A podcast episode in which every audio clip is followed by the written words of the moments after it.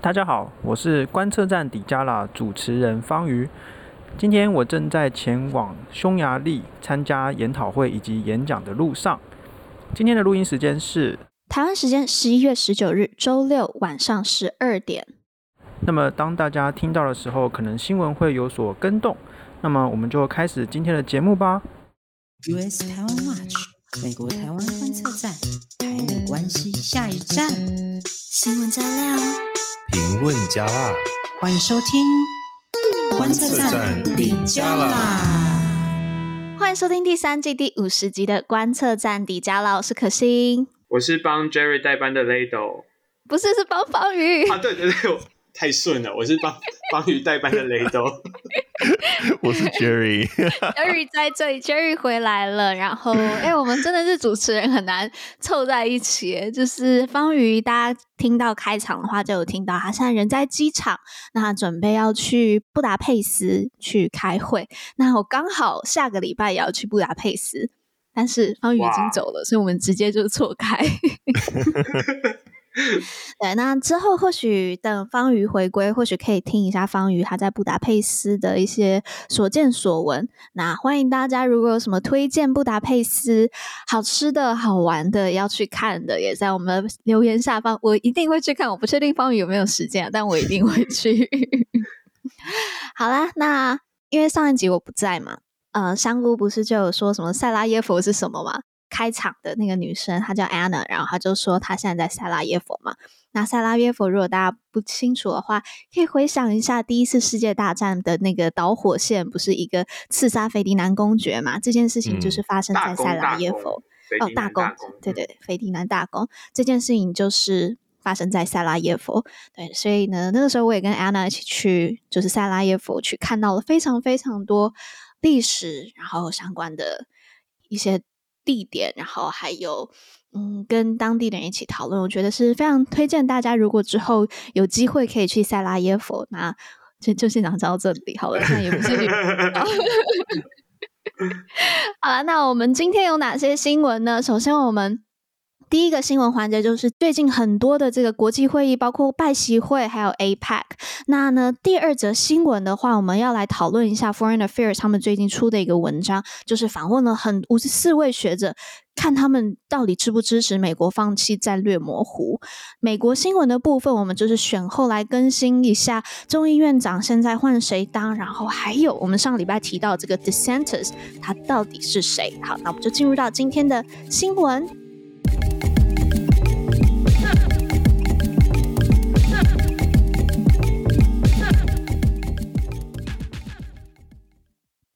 OK，好，我觉得这几天真的国际都非常的忙，因为大家知道 G20 嘛，在印尼办了这个峰会，一办完之后，马上就是隔壁泰国的这个 APEC 的会议，那各国领袖也就是，我觉得在 COVID 之后，大家已经满血回归了。我觉得这一次可以看到这些西方的领袖，他们很注重这一，呃，不管是 G20 或者 APEC，也从中可以看到印太战略已经成为许多国家他们非常重视的一部分。包括像法国，法国在这个 APEC 的主办国泰国邀请之下，成为第一个就是参加 APEC 的这个欧洲国家，然后也证明了这个法国的印太策略确实是他们政府的主要的主轴。那美国方面就是贺锦丽，他。这三个月内已经是第二次拜访亚洲了。那上一次是参加那个安倍的国葬，跟日本官员会面完之后，还有去到南韩加强美国这个联盟。所以最近真的是可以看到，虽然俄乌战争还在进行当中，但是印太战略、印太这个区域是受到非常高的重视的。好。那我们就先来讨论一下 G20 前的这个拜习会好了。那很多人都在讨论，就是我们到底要怎么去看这个拜习会，就是是不是美中之间缓和了？那台湾人角度要怎么去看？Lado 要不要帮我们来讲一下？嗯，那我们先简单引用一下叶耀元教授他说的话。简单来说，就是叶耀元教授他说，拜登跟习近平的高峰会。虽然可以舒缓一些美国和中国之间紧张的情绪，尤其是舒缓全世界对于台海安全议题上面的那种紧张的感受，但是其实这完全没有改变，就是美国和中国之间的竞争关系，原因是因为美中这两大强权之间的战略竞争是一个结构性的问题，它不会因为拜登和习近平见过面之后，这种竞争的结构、这种现实就消失了。嗯那观测站呢，就是我们是同意叶耀元教授的看法，所以要在这边跟大家强调一遍，美中竞争的整个结构没有改变。那也是因为这个样子，中国才会继续挑战美国。美国它寄出的各种制裁啊、科技战、贸易战，也全部都不会结束。举例来说，美国才刚在十月份推出了很重大的制裁令。禁止所有的公司，嗯嗯嗯，你只要与使用到美国的技术或者设备，你就不可以再出口特定的晶片到中国。还有就是，你如果是那个拿美国护照的美国公民，就是你就不能再为中国服务。嗯、那这样子的政策，其实会让全球的科技重镇，整个全球的科技这些产业链重新去洗牌。那另外一方面，习近平他采取了这一种战狼式的外交，他也不会改变，会越来越强势，这样子。就现在看起来没有要趋缓的状态了。嗯，对啊，尤其是他在。就是他们 最新的这个二十大之后，他现在就是完全是换上自己的人马了，嗯嗯嗯，感觉他未来、啊、就是他身边的人会给他更封闭的信息。那、嗯、我觉得 是短期之间之内，我觉得战狼外交可能不会改变。嗯，那我们的观察就是，其实其实也是观测站一直以来的立场啊，就是两个大国领导者会面这样子加强沟通，这是很正常而且也很重要的事情。那即使是在川普时期，你也可以常常看到国安会啊跟国务院的官员。他们也很常强调对话的重要性，因为这两个都是核子大国，所以没有人会 希望发生直接冲突，就跟现在俄罗斯一样，就是为什么没有直接这样子，就是把俄罗斯打下去，就是因为它也是核子。有拥有核子武器的国家，嗯，对，所以其实美国政府一向以来的立场都是，他们常常在讲的，就是要控管这个竞争，就是说，我们是竞争的关系，但是我们要去 manage 它，就竞争不代表一定会是冲突啦，嗯，所以这是他们常常在外交上面会强调的，然后就是要把风险降到最低，嗯，在这样子的前提之下，其实元首的对话就很重要，所以这一次终于在疫情之后，拜登跟习近平就是又再度见面了。那当然，我们可以理解，就是台湾还是蛮多人会感到焦虑，尤其是会在网络上就会觉得说，啊，你怎么可以见面这样子？为什么美国要跟中国来往？那是不是就是要听中国的话，或者把台湾卖掉？我觉得台湾人蛮常有这样的心态，就只要看到美中领导人见面，很怕被卖，很怕被卖，就是说你们是、就是、你们是不是在偷偷讨论要把我们卖掉的事情？嗯、我我觉得我能够理解啦，因为我像我们之前 IR 去做过研究嘛，就是台湾以美论里面。孤儿论这个这个东西是最容易从台湾出来的，那也是跟我们过去的历史是有关系的，因为我们就确实被抛弃过一次嘛，所以我们大家就有那个阴影，就很害怕。但大家要放心，我们现在安抚一下大家。对，这也是为什么我们观测站一直在做的事情，就是要。调整一下大家这种焦虑，就是让你们知道，其实有其他的原因，就是为什么这件事情会发生。你要去了解背后结构的因素，就不会太过于担心了。因为台湾议题在美国是跨党派的共识。其实我们上一集有提到，就是选后的小更新，虽然有一些议员就是退休了或是没有当选，但是整体来说，我们可以看到，在两党甚至是在两院之中，挺台湾还是。美国两院的共识，美国对台湾的支持不会有太大的改变。嗯嗯嗯。那我们现在想的是要怎么样让台湾可以获得更多的支持？嗯，然后再来说，就是美国政府刚刚讲国会政府对中国政策其实也是不分党派的，尤其是你可以看到，就是现在拜登上台之后，其实反而力度是有增无减啊，嗯、对。那我觉得刚好就是两边互相拉抬，就是下次如果共和党执政的话，他们就不可能比民主党再更弱嘛。所以就是我觉得他们就是互相较劲，谁比较抗中这样子。嗯、那所以我觉得这个大家是不用太担心。对啊，有点像之前就是川普在跟拜登竞选，就会互相指责说你才亲中，你全家都亲中那种。对。好了，那所以我觉得从这样看看完之后，我觉得大家可以不需要太担心，就是对拜习会不需要觉得哦，台湾好像要被卖掉变成筹码了，就觉得大家可以安心一点。好，那除了拜习会以外，我们来讨论一下 APEC。那 Little 是不是可以帮我们更新一下我们的 APEC 有什么样的进展呢？对，没错，就是我们的代表张忠谋先生，他出席了十七日晚间的这个经济领袖欢迎晚宴，然后那个时候他和美国国务卿 Blinken 就是就坐在隔壁，而且两个人非常密切的交谈。那在另外一边呢，是日本首相岸田文雄夫妇。所以其实台湾被摆在一个蛮重要的位置，那就是张忠谋可以利用这些跟贵宾的非正式对话的时候啊，跟他们去做一些互动，那甚至也有跟美国贸易代表戴奇去握手致意，而且大概交谈了十一秒。那张忠谋上次出席 APEC 的峰会是在巴纽，就是巴布亚纽几内亚，然后他和当时的美国副总统。彭斯有进行双边的会谈，那这个是台美在 APEC 场合会谈的最高层级。嗯、那张忠谋当时有向彭斯表明，就是台湾是坚定的 CPTPP 支持者，而且抛出要和美国讨论自贸协定，就是 FTA 的可行性。我可以这边帮大家补充一下 APEC，APEC 的全名就是亚太经合会议嘛。那其实过去台湾。选谁去参加 APEC 是一件非常重要的一个一个事件。第一个就是 APEC 是台湾少数可以参与的国际会议或是国际活动，但台湾过去只要我们选比较政治性比较高的，都会被中国就是要求嗯撤换。所以我们可以看到，过去一一者是你选一个比较有可能轻重的。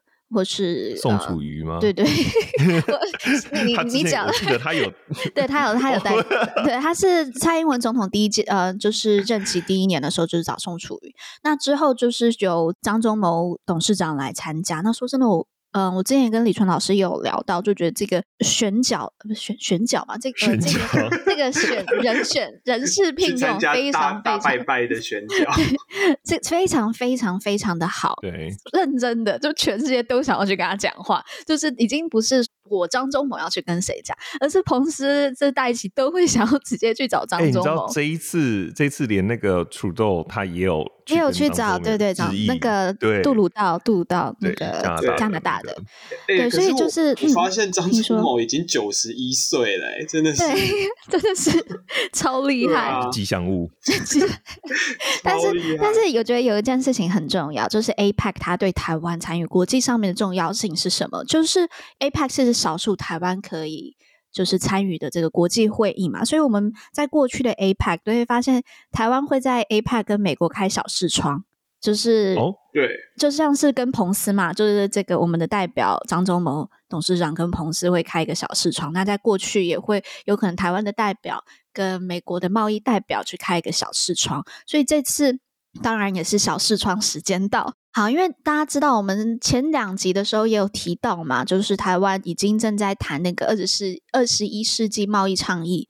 那二十一世纪贸易倡议就是 FTA 的第一部分，嗯，所以现在正在谈了。那希望张忠谋董事长他去到这个 APEC。跟戴琪交谈的过程当中，可能可以再进一步推一下贸易倡议的这个讨论。那我在这边也预告一下，就是我有专访一下李纯老师，那我们也有谈到，就是 APEC 也有谈到 FTA 的未来。那这一集的 Podcast 呢，即将在十一月三十号上线，所以到时候大家可以期待一下。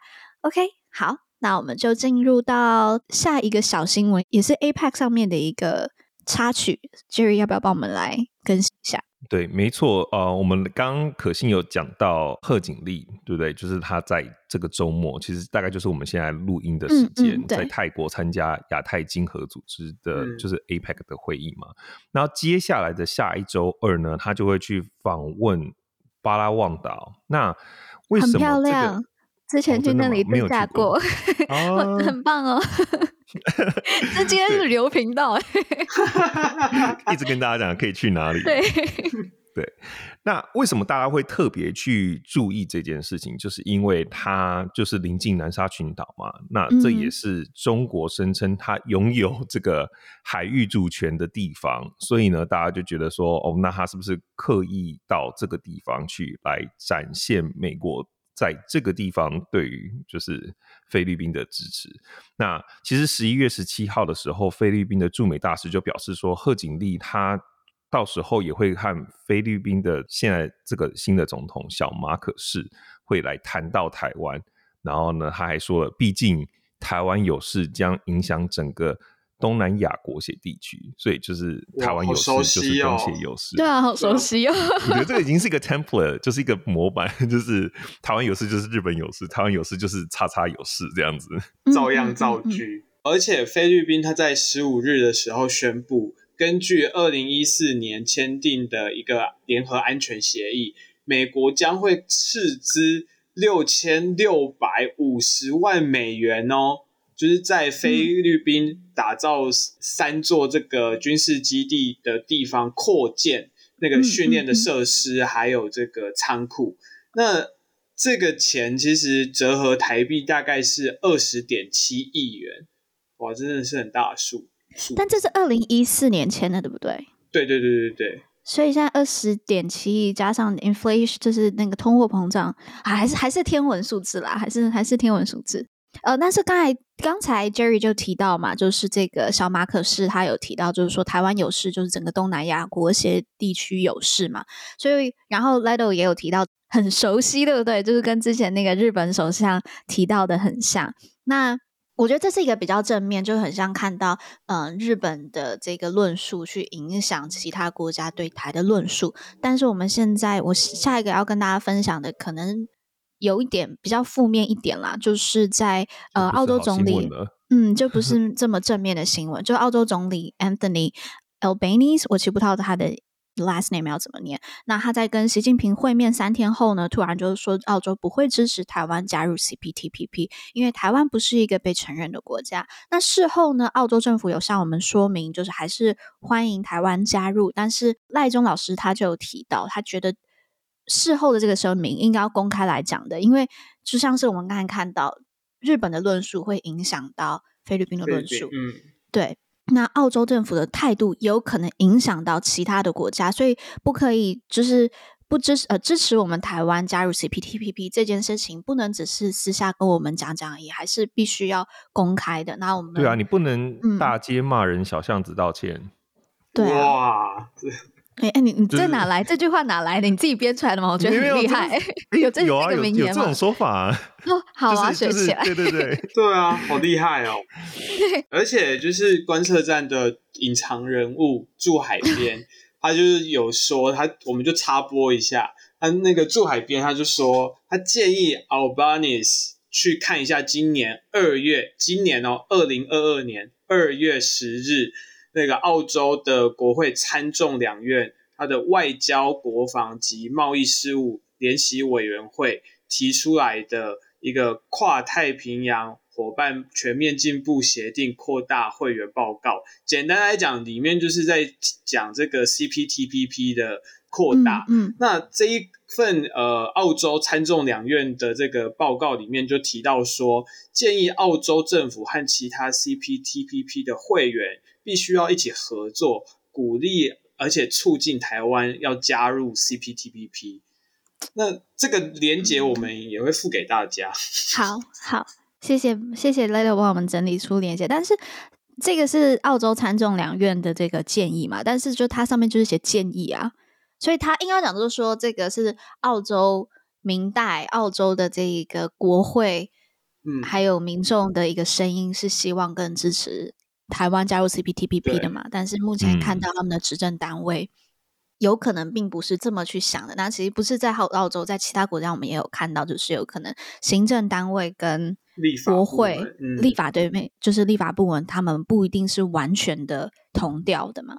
OK，那我昨天可以跟大家分享一下，因为我就觉得哎，还蛮有趣，因为你还记得之前澳洲在抗中这件事情上面，就之前的总理是蛮。态度蛮很凶哎，对啊，而且印太战略这个东西就是是日本发明出来嘛，然后但是很很大一部分哦，虽然也是赴日本发发扬光大，但是很大一部分也是受到澳洲的去很努力的去推这个印太战略嘛。那我就会觉得，哎哎，还记得之前那个很多的矿啊，还是红酒啊，一大堆的这一些，就是进进出口到出口，对对对，到中国，嗯，就是什么民主红酒嘛，对不对？对对对对，就是这么多的事件，怎么哎，突然现在好像中澳的关系有升温？那呃，可以跟大家分享一下，我自己有去再多看一些文章。那呢，他这一次的这个中澳总理的会面，其实是五年以来第一次。所以是有点像是一个突破啦，就是中澳关系的突破。那呢，就看在 The Diplomat 外交事务的这一个网站上面，外交外交外交家对外交家的这一个网站上面就有一个文章，他就有提到，就说，哎，我们有可能可以去从理，就是清理纳假如设法那个理去看，为什么中国要在这个时候放低姿态，然后寻求跟。澳洲更多的这个连接，那这个作者就讲到说，我们可以从加拿大最近跟中国的这个发展来看。他说，这个月呢，加拿大政府要求撤出中国三家企业在加拿大采矿的这个经营权。那加拿大的创新科学和工业部长他们就提出一个声明，他就讲到，就说虽然加拿大持续的欢迎外国直接的投资，但是如果投资威胁到我们国家安全，还有我们的关键矿产供应链的时候，我们将采取果断的行动。换句话说，现在加拿大要求中国三家企业撤离加拿大的采矿权。很大一部分是为了要保住他们自己的国家的供应链的安全。那其实除了加拿大以外，我们可以很清楚的看到，西方国家、西方民主国家在经济态度上面已经有个典范转移。这典范转移这就是我我自己说的。那现在已经不是在一昧的这种推崇这个自由开放市场、全球化，对全球化就多么的美梦这些东西，但现在已经有了典范。对，现在有一个典范转移出现了。那现在我们可以看到，因为中国的崛起，所以很多西方民主国家，他们更把这个国家安全放在价值观排序的更前面。那为什么要强调锂，就是青里纳贾如瑟法那个锂呢？是因为接下来的低碳的这个能源，就是干净能源，锂是一个非常重要的原料，很多干净能源的电池都要靠锂。那就连拜登在五月的时候也宣布要投资三十亿美元增加锂的供应，然后十月的时候白宫还声明说承诺开发足够的锂供应两百万台的这个电动车来确保美国的竞争力，所以就可以看得出来锂是在接下来很重要的一个矿产。那回到澳洲，澳洲有世界就是排名第五的这锂的储备量。然后是世界上就非常先进的这个采矿国之一，所以它嗯、呃，然后它供应了全球锂的供应量大概六十帕左右，然后其中有九十帕是出口到中国，所以有点。就是现在从加拿大这些行动，然后还有西方这些行动，可以看到，就是中国他他绝对是有担心，他会担心，所以他必须也要跟，就算他在不爽澳洲，我还是要想办法跟你合作，然后确保我自己的利，然后确保我未来是有这个竞争力的。对，所以我觉得。这是其中一个部分啦，就是可能可以解释为什么中澳关系逐渐升温。那为什么澳洲也愿意升温？那我觉得这个我还要再去多看一下。那如果观众有其他的看到其他的资讯，也欢迎来跟我们一起分享。嗯，红酒可以不喝，但是没有锂就做不出电池。没有电池真的是没有办法耶。对啊，对啊，真的那是那是 necessity，而且是未来竞争的一个关键。所以。啊，这这真的太，那个膝盖全软，跪下来也也都要也都要拿到。好了，那那这是我们第一则的新闻部分，帮大家回顾很多的国际会议的事件。那我们就赶快进入到第二则新闻。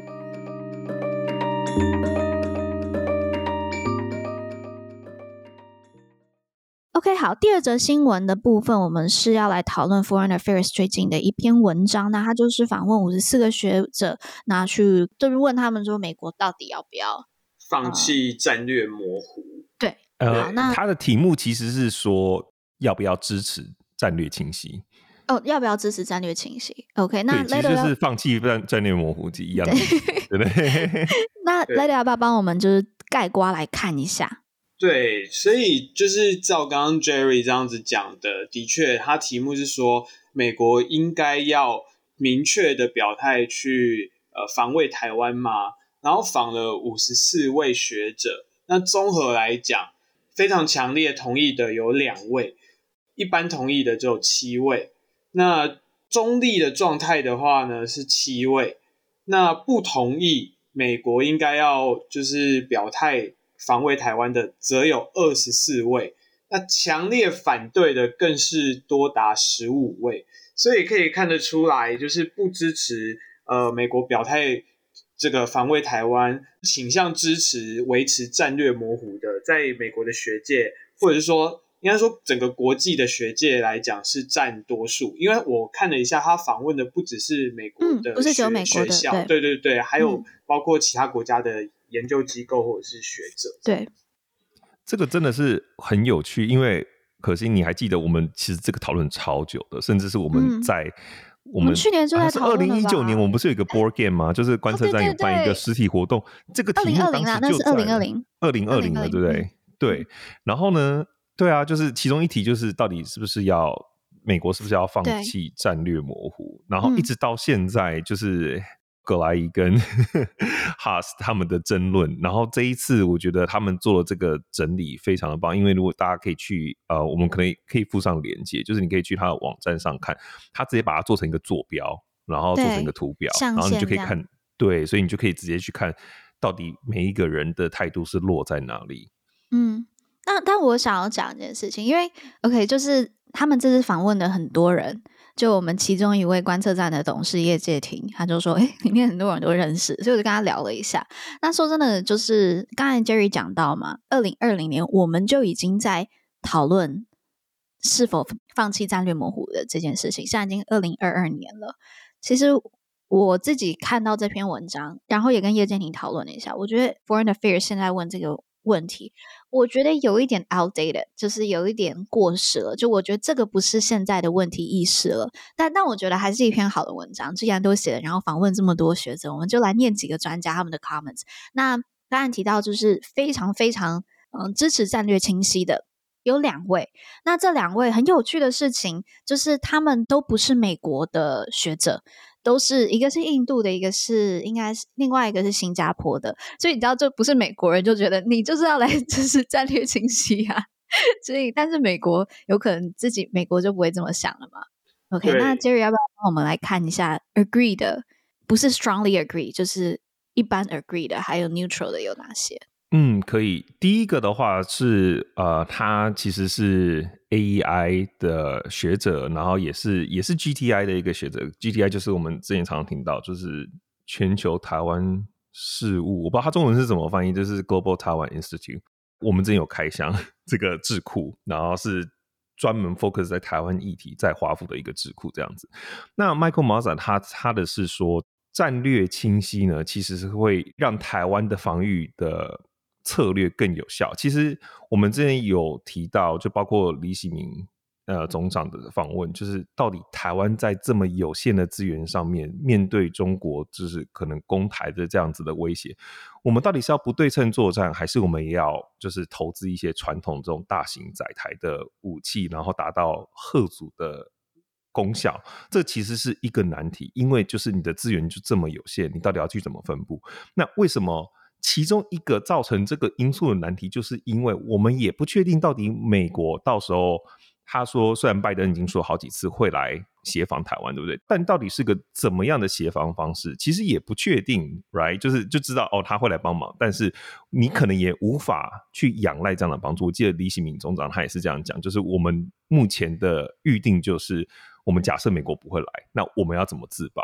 那如果是这样子的话，其实你知道，这个对我们台湾的防卫策略来说会有很大的影响。所以，Mazza 他是认为说，是时候应该要清晰了，因为这样子的话，就是在某种程度上，如果我们有一定的 certainty，那其实对台湾的防御布局是会比较有帮助的。我们至少知道我们该做些什么事情。对，那另外一个我觉得蛮想要提到的，就是。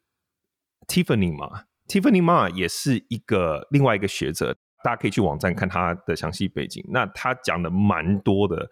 那他为什么也会强烈支持的原因是觉得说，其实也是类似的理由啦，就是是时候我们应该要落实台湾关系法里面讲到，因为台湾关系法里面的确就有说到说，其实台湾的台海的安危是美国的 grave concern 嘛，对不对？那而且台湾关系法已经这么多年了，美国都没有一个具体的政策来落实这个台湾关系法里面讲的这一款，就是所以他觉得应该是时候要变得清晰。不过他也提到说，就是你。要清晰可以，那他也支持，但是你要做好准备哦。什么准备？就是一连串就是来自于 PRC 的反扑或是反对。那我觉得这可以带到接下来，maybe Lido 可以帮我们讲一下，就是为什么有一些人他们不支持。嗯、那其实很多人就是在担心后者，嗯、就是你你宣布 OK，但是你可能会遭到经济上的胁迫，或是你知道，就是中共这一方面来的压力。对，没错，就是。呃，首先的话，先跟大家讲的是 Bonnie Glacier，就是这个应该是大家比较熟悉的、最熟悉、最最最知名的建制派代表人物。对，葛莱伊。对，就是 Jerry 都会昵称叫莱伊的。莱伊。对，葛莱伊他说呢，就是战略清晰，他更可能挑起的是这个中国的侵略，而不是防止它发生。原因是因为。葛莱伊他觉得说，美国需要加强军事的能力，才能发出这种可信的这种呃吓阻的的讯息。那所以，如果你没有做好这个充足的准备，你只是去说哦，我们会就是防卫台湾，那这样子的话其实是没有意义的。所以，其实呃，某种程度上，葛莱伊他其实也不是真的反对说你出来表态说呃战略清晰，而是说。那你你说你要战略清晰，但是那你可以做什么？你到时候真的有能力，就是真的台湾发生事情，你的军事能力上面真的有办法去达成有效的合阻吗？啊嗯、你不要说空话，对不对？对对对，就觉得你像在讲空话。嗯、然后下一个的话是这个 Stephen Orient，OK，Orient，Orient，OK，他的这个战略模糊，他是说战略模糊已经让美国。台湾还有中国维持了将近半个世纪的和平，那所以就是在任何情况下，你派驻美国的军队，都可能让台湾就是有这种法理独立的这个政府，它可以自由的想要干嘛就干嘛，反而挑起就是冲突。简单来说，就是 Stephen Orient 他认为说，如果美国明确的表态会防卫台湾，台湾就会为所欲为。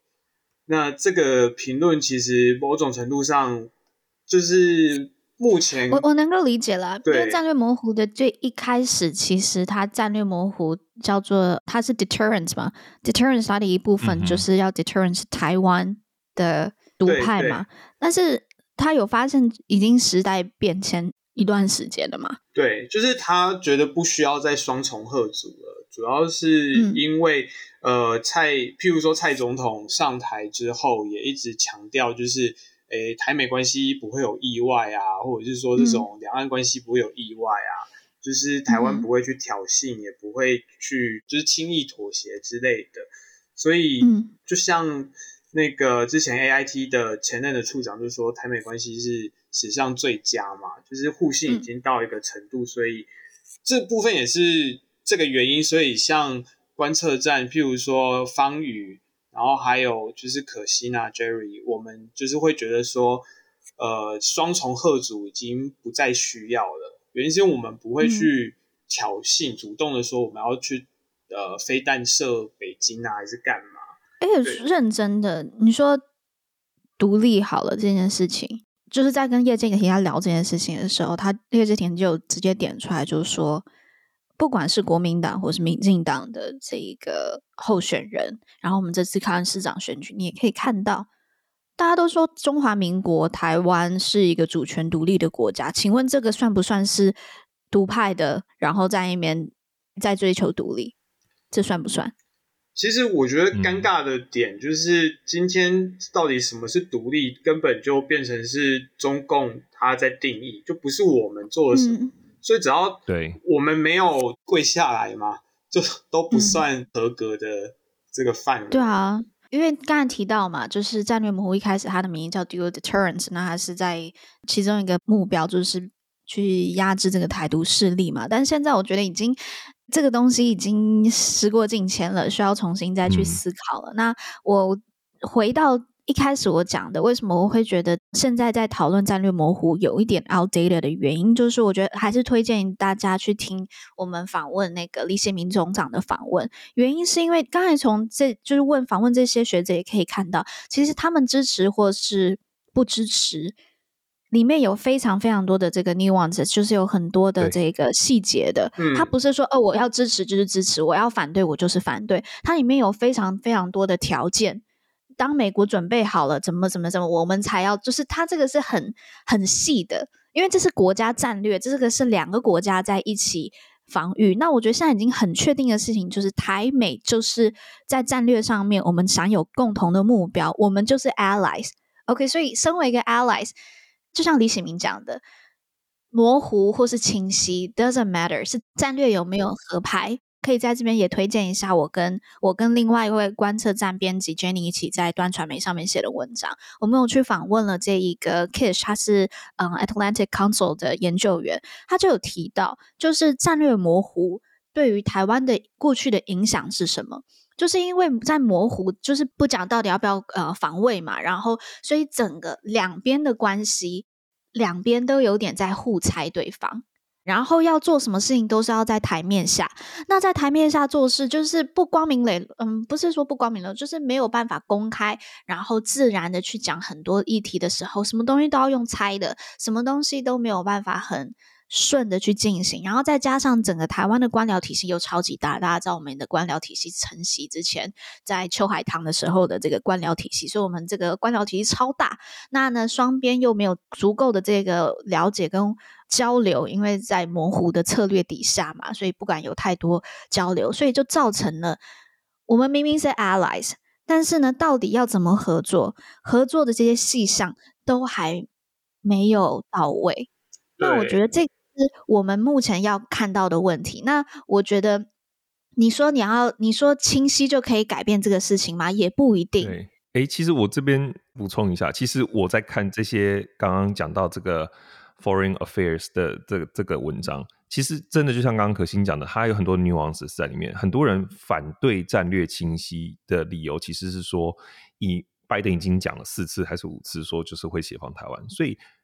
美国会不会来帮助台湾，已经是一个不争的事实了，所以我们没有必要 再多说，就是说哦，我们要一个战略信息，因为大家都知道，中国也都知道，你就是会来，但是到底怎么个帮法，怎么来，以及我们中间就是更实质上面的，就是两方，譬如说军事单位有没有定期的交流或是培训。这个才是重点，嗯、就是到底你要不要把它讲清楚？你你可能讲清楚只会让中国更生气，但是现在大家已经都有一个共识，就是你就是会来帮忙了嘛，对啊，对啊，你就不需要再多做那额外的那一步去挑衅中国。像其中那个 Drew Thompson 这个学者啊，就是说中国其实已经预设了美国一定会来干预，嗯、所以其实他是基于这个立场，所以他反对去做进一步的表态，就像刚刚 Jerry 讲的。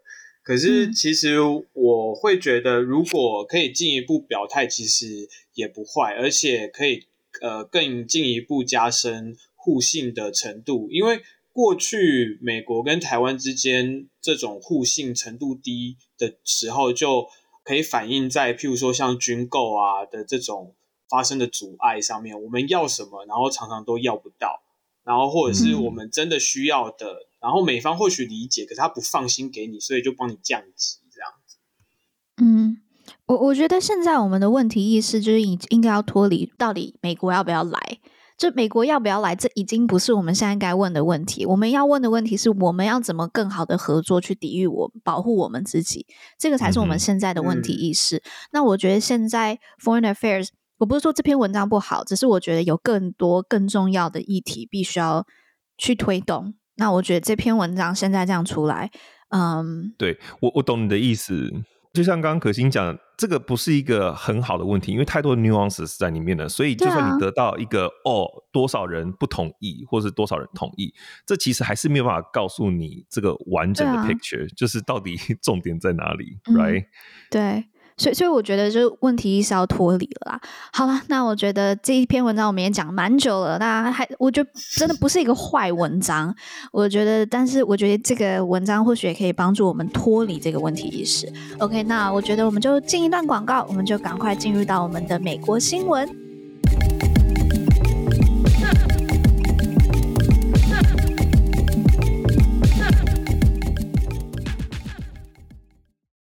我们都希望自己能够客观中立，对待人事物一视同仁，但事实并非如此。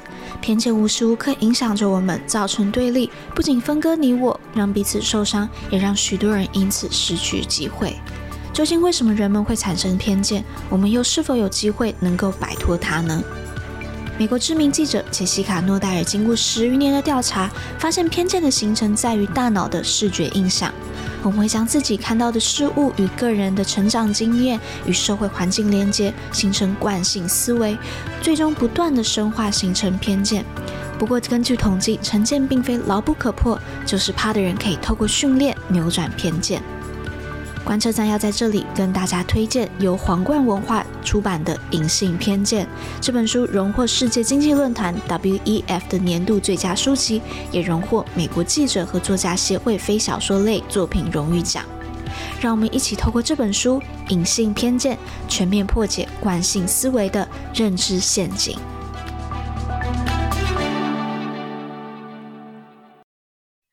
OK，we are back。那呢，新闻，美国新闻的部分，Jerry 来帮我们更新一下。对，来做个小更新。上一周做了一些小更新，就是到底哪些议员有挺台议员当选，就是引述中央社的报道。那这一次呢，我们来关心一下，就是众议院议长换谁当？因为就是在我们这个录音的当下，其实呃，根据其实还没有完全开票开完哦。我记得众议院好像还有七席还没有决定。那目前是呃，民主党拿下两百一十二票，然后共和党是两百一十八票，刚好就是过半票。OK，众议院全部这样子过半就是两百一十八，所以共和党目前是压线的状态。那还有一些没有开完，那大家就开始，我们之前讲过很多次嘛，选的真的好糟哦。这个是二十，好像是二十年来还是多少几十年来，就是 margin 最小的这个。多数就是少数多数，这个逻辑上有点 tricky，但是就是他的就是他的那个 margin 真的非常小，所以就是说共和党他如果真的要推接下来在这个新国会，他如果要推任何想要推的议题，真的是一票都不能跑，不然的话就是对会蛮辛苦。那之前讲到很多次，就是 Kevin McCarthy，就是现在的众议院共和党的领袖。那他非常有可能就是成为下一届众议院议长的人选。不过，这个上次我们不是上一集我们有讲到说，但是因为这次共和党真的是选的不怎么亮眼，所以有可能他的这个众议院议长的这个 pursue 可能会被 challenge。那的确后来也有挑战者出现，但是后来就是当然没有。嗯选赢他，然后我再看，他的声量还是最高啦。他的声量还是最高，然后，然后我在看这整个东西的时候，我就觉得还蛮有趣的，所以想要跟大家分享一下。因为我们都知道，现在众议院议长是那个阿玛·佩洛西嘛，对。那当然，民主党已经确定就是会呃输掉众议院，所以呢，，PLOSI 也在就是共和党拿下两百一十八，就是这个过半票的当天，他就也宣布说：“哎，我们要再继续。”担任民主党内这个领导人的职务了，也就是说他没有要再继续当议长，因为他也没有办法，因为现在民主党输了嘛，但他也会从民主党的领导阶层退下来，就是要终于放手让年轻一代的人。对，其实真的民主党的一个诟病就是很多他们在。国会的领导阶层的人真的是很老。其实你看，别说国会了，你行政部门，你看拜登才 刚过他八十岁生日，哎，多老啊！对。而而而且我今天才刚看到，连德国人都很紧张，你知道吗？德国之声还做了一个报道，就是说，哎，美国的政治人物为什么这么老？然后他们就说这么老，而且他们的标题就说 “the boomers”，就是那个婴儿潮，boomers 战后婴儿潮，战后婴儿潮，没有，他们根本不是战后婴儿潮，他们是不是他们更暂时的那些？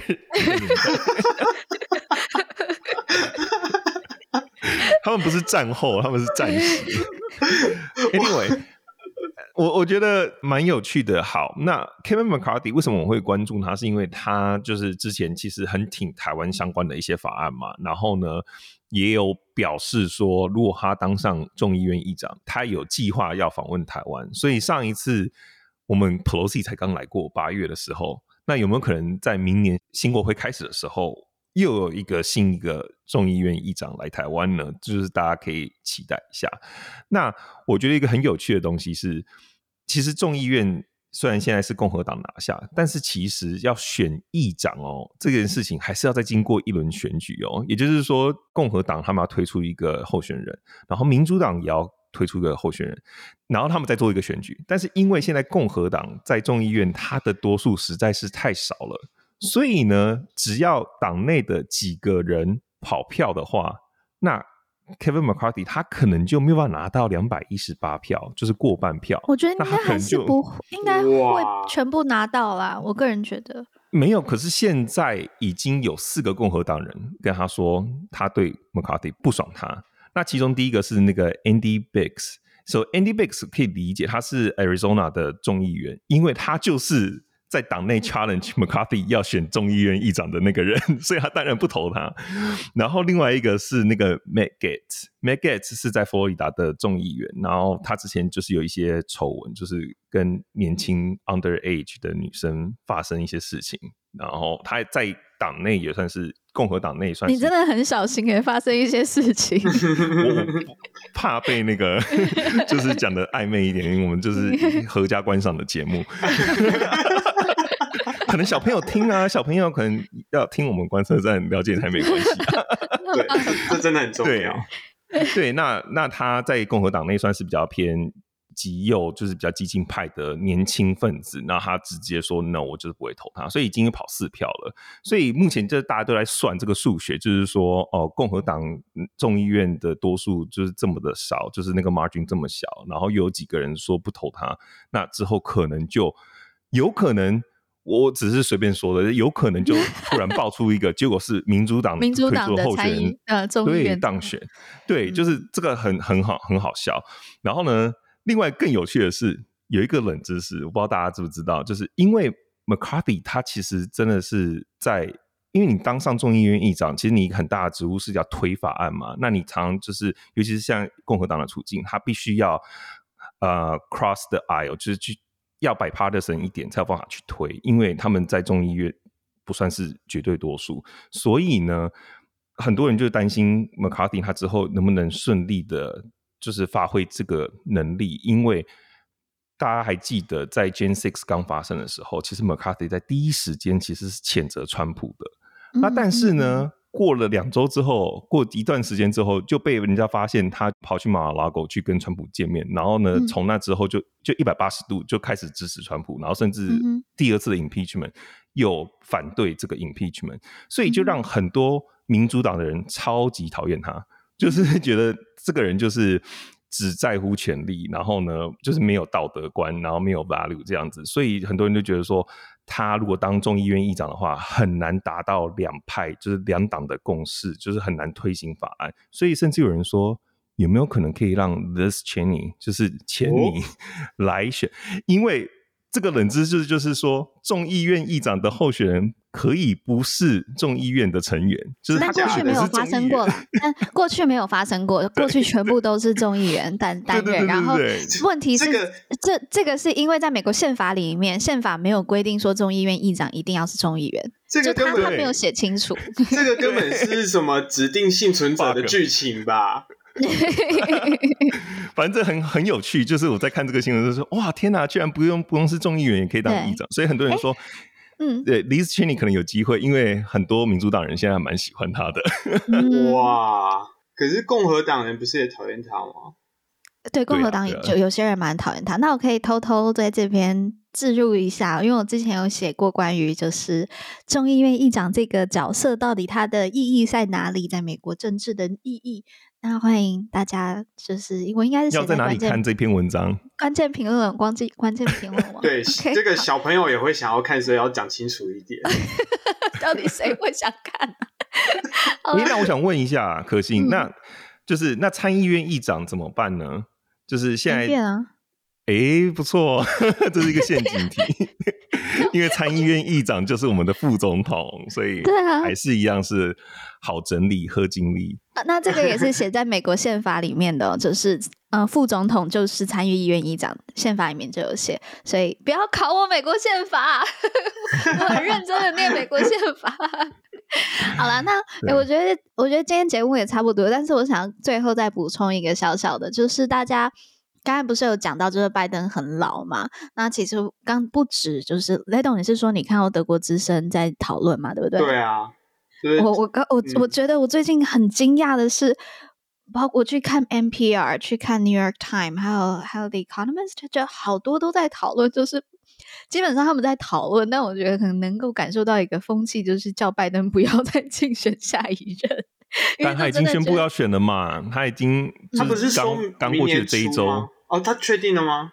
确定了，对对对。但是但是很多人都说，就是看他，因为还没有真的确就。他讲了嘛，但是还没有确定、确定、确定嘛。他讲了说他要去竞选，但是他还是有程序啊，就到时候他要要申请，就是要要要竞选，所以他还是现在还是可以退出，但是他至少他就想讲嘛，你就不要拦，就没有人拦得住他。我没有拦，我没有拦他，我就让他继续讲，因为他之前乱讲话也帮助台湾不少。但是，呃、但我想要讲的是，真的就是大家，我感受到真的。拜登年纪太老了，真的年龄这个东西，我听了好，不管是 Podcast 或是文章，真的是影响选民对于我到底要不要投给他的的这个感受。然后，嗯、呃，但现在碰到一个问题是，民主党就一大堆老老人啊，然后年轻的又好像还没有个新星。那我们现在看得到的是共和党有个新星是 DeSantis 嘛？上次我们有提到。那关于 DeSantis，我之后也会再写一篇关键的文章，欢迎大家去看。我在这边就不多说了，因为时间不够。一直打广告，一直打广告，谢谢观测站。但是，但是真的就是现在民主党也碰到一个问题，就是接下来现在大家就是期中选举完过完这个 Christmas，大家就要来去看接下来二零二四的总统大选了嘛。到底是谁要来选？大家真的都是非常非常的紧张。那我不知道民主党是不是有有看，目前是没有看到一个新的人选啦。贺锦丽感觉大家没有那么喜欢他啦。没有，对，嗯、真的是这样。嗯、对，所以所以目前没有看到另外一个人选。我自己听到蛮多人喜欢 Pete Buttigieg，但是我觉得他这次把这个整个供应链弄成这样，然后。还有航空公司的的乱象，啊、我们之前有讲过，对不对？对。然后，所以所以我觉得很难。对，我觉得他还他还需要磨练一下。对，你很像什么老师，他还要磨练一下。你你是一个 教练吗？对，还不成气候，回家练练吧你。好啦，那我觉得就是我们在观察喽。目前看起来民主党还没有什么人，那呃 d e s e n t i s 会不会是一个好的人选呢？而且其实他是蛮。挺他的挺蛮挺他的，对不对？之前听朱海边说，好，那我们就可以再继续关注。那之后也欢迎大家，最后还要打广告，最后欢迎大家去看那个 d e s e n t e r s 的介绍。好，那谢谢大家收听观测站底加啦，我们会讨论台美关系、国际动态。我们的粉砖 US Taiwan Watch 美国台湾观测站也会随时更新台美政治的动态。而这个 podcast 就是来服务现在太忙只能用耳朵收听新闻的你，也会帮各位加料加辣。那听到最后，别忘了在你收听的平台 follow 观测站，帮我们按赞哦。我是可心，我是雷豆，我是 Jerry，我们下周见喽，拜拜，拜拜，下周方宇就回来了。拜拜。